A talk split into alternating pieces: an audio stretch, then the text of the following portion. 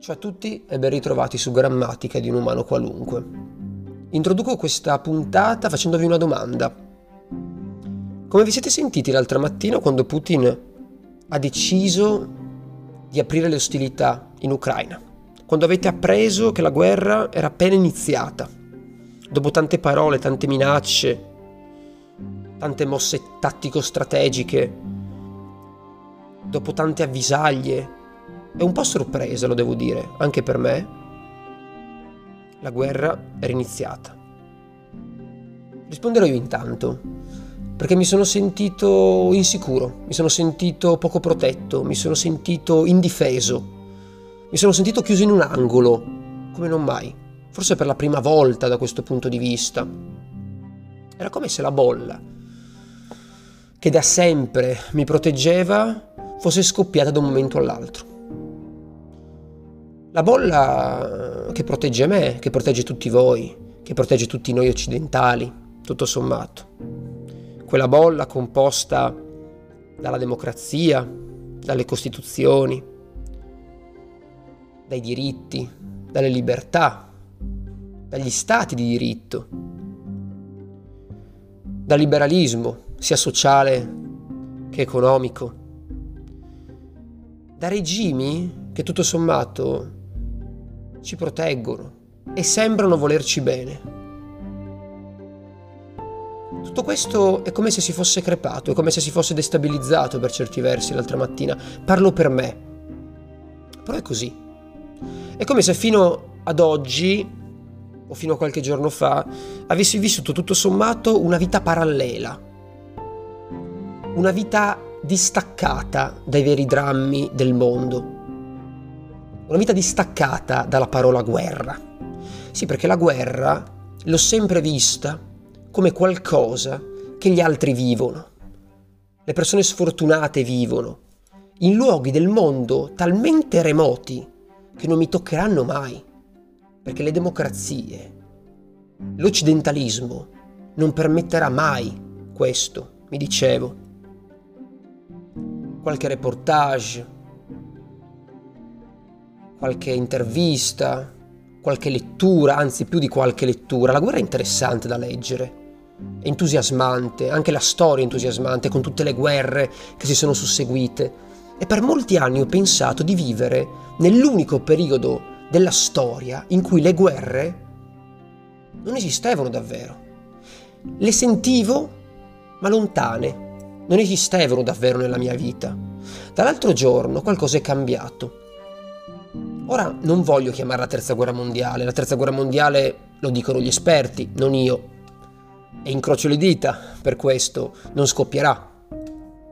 Lo spero davvero. Non credo di dover un giorno imbracciare le, le armi, brandire un'arma per dovermi difendere, per dover difendere il mio paese. Non credo di dover arrivare a tanto non credo che arriveremo a tanto. Ripeto, lo spero. Però qualcosa si è rotto perché il conflitto è vicino. Con questo non voglio dire e disconoscere tutti quelli che sono i conflitti vicini che si sono susseguiti in questi anni. Penso al Kosovo, forse ero troppo piccolo per rendermi conto di tutto, ma penso anche all'Ucraina.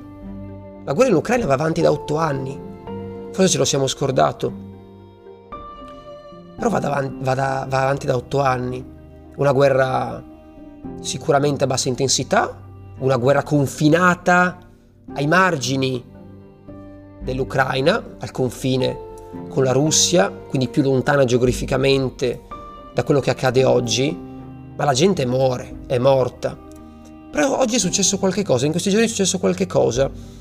Saranno stati gli allarmi, saranno stati gli appelli, sarà stato il corteo diplomatico che si è susseguito da Putin gli appelli disperati, appunto, le paure generalizzate, i richiami in patria, per esempio di Biden, dei cittadini americani presenti in Ucraina, i rincari delle bollette, le conseguenze economiche, di cui si parla e di cui sentiamo anche il peso. Sembra che la guerra abbia scalfito alcune sicurezze, abbia scalfito anche un assetto economico che sembrava inscalfibile, abbia scalfito un Occidente filoamericano che sembrava aver trovato la soluzione a tutti i mali. Invece no, no, la guerra è qua, la guerra è in Europa e noi siamo spaventati. I leader sono spaventati, i leader parlano di un attacco che non vedeva un precedente dal 1945. Queste sono le parole che vengono utilizzate. Io mi chiedo fino ad oggi dove cavolo vivevo, dove cavolo ho vissuto fino ad oggi. Perché non mi sono reso conto che la guerra c'era, c'è e ci sarà? Forse perché, e questa è la mia risposta, nonché anche finale del mio podcast, sarà forse che questa fiaba, questa favola, questa bolla che ci ha da sempre protetto era in realtà fittizia, non era reale.